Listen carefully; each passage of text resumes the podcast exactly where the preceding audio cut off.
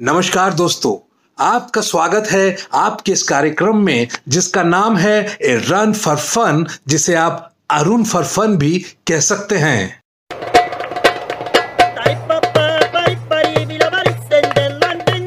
आज का ये कार्यक्रम वीकली राउंडअप है, चटपटी खबरों का फन का और मस्ती का। इस हफ़्ते की सबसे हार्टनिंग न्यूज़ सबसे दिल खुश कर देने वाली खबर यह थी कि भारत ने जर्मनी को ओलंपिक हॉकी के एक मैच में हराकर ब्रॉन्ज मेडल जीत लिया। भारत ने यह मैच पाँच चार से जीता। जर्मनी की तरफ़ से स्कोर करने वाले खिलाड़ी थे ओरुस वैलन, फ़र्क और विंडफेडर। और भारत की तरफ़ से स्कोर करने वाले खिलाड़ी थे। सिंह सिंह सिंह सिंह और Singh. We keep it very simple इस बात से मुझे एक पुराना किस्सा याद आया। अब से कुछ समय पहले तक भारत में स्पोर्ट्स कमेंटेटर्स की खासी कमी होती थी। उस समय एकमात्र कमेंटेटर होते थे जोगा राव। उन्हें हर जगह भेज दिया जाता था कमेंट्री करने के लिए। एक बार उन्हें एक हॉकी के मैच की कमेंट्री करने के लिए भेज दिया।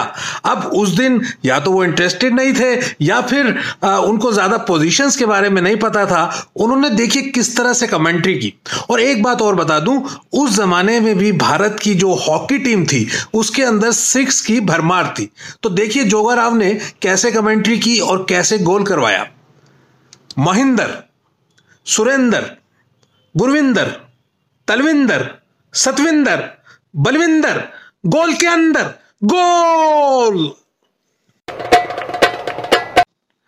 जिस दिन यह खबर आई कि हमने हॉकी ब्रॉन्ज मेडल जीत लिया है, उसी दिन यह खबर भी आई कि सरकार ने जनता के आग्रह के बाद राजीव गांधी खेल रत्न अवार्ड का नाम बदलकर मेजर ध्यानचंद खेल रत्न अवार्ड कर दिया है। जहाँ लोग इस बात पर खुश हैं कि खेलों के अवार्ड्स के नाम सच में नेताओं पर नहीं, खिलाड़ियों के नाम पर रखने चाहिए। वहीं लोग इस बात पे हैरान भी हैं कि सरकार कब से जनता के आग्रह सुनने और मानने लगी। वो लोग सोच रहे हैं कि कहीं गृह मंत्रालय की तर्ज पर सरकार ने एक नया आग्रह मंत्रालय तो नहीं खोल लिया जनाब।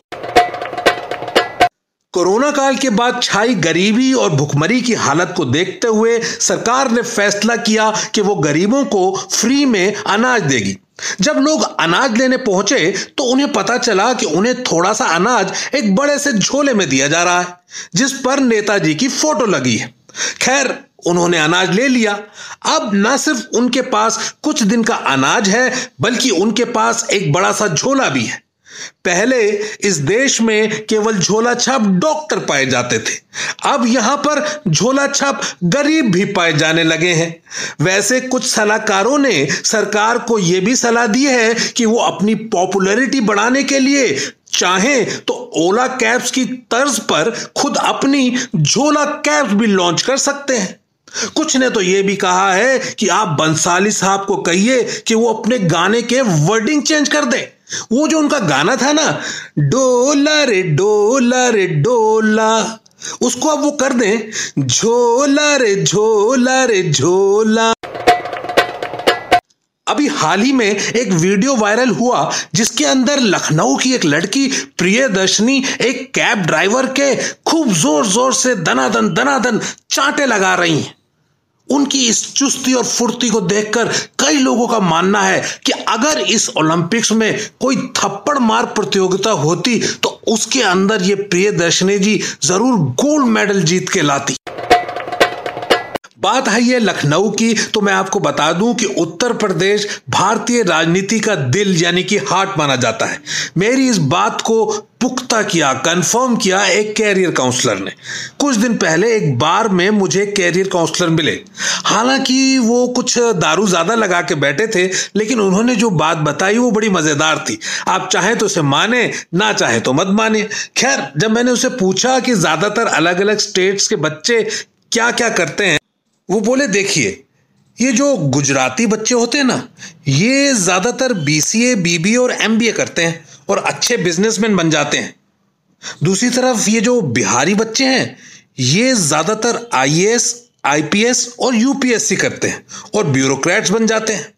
और जो ये हरियाणवी बच्चे होते हैं, ये खेल खूब खेलते हैं और ये रेसलर और बॉक्सर बन जाते हैं। और जो ये दक्षिण भारतीय बच्चे हैं ना ये आईआईटी, आईआईएम और एमबीबीएस करके इंजीनियर्स और डॉक्टर बनते फिर आते हैं उत्तर प्रदेश के बच्चे।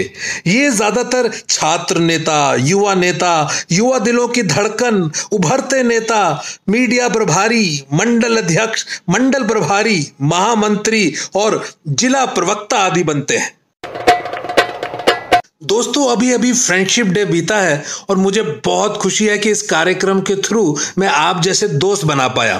तो जाते जाते एक शेर आपकी दोस्ती के नाम। सोचा ना था कभी ऐसी दोस्ती होगी। साथ मेरे आप लोगों जैसी हस्ती होगी। जन्नत की गलियों के ख्वाब क्यों देखूँ? अगर आप साथ हैं तो नरक में भी मस्ती होगी। तो दोस्तों अपना ख्याल रखिएगा। खुदा हाफिज गुड बाय टाटा।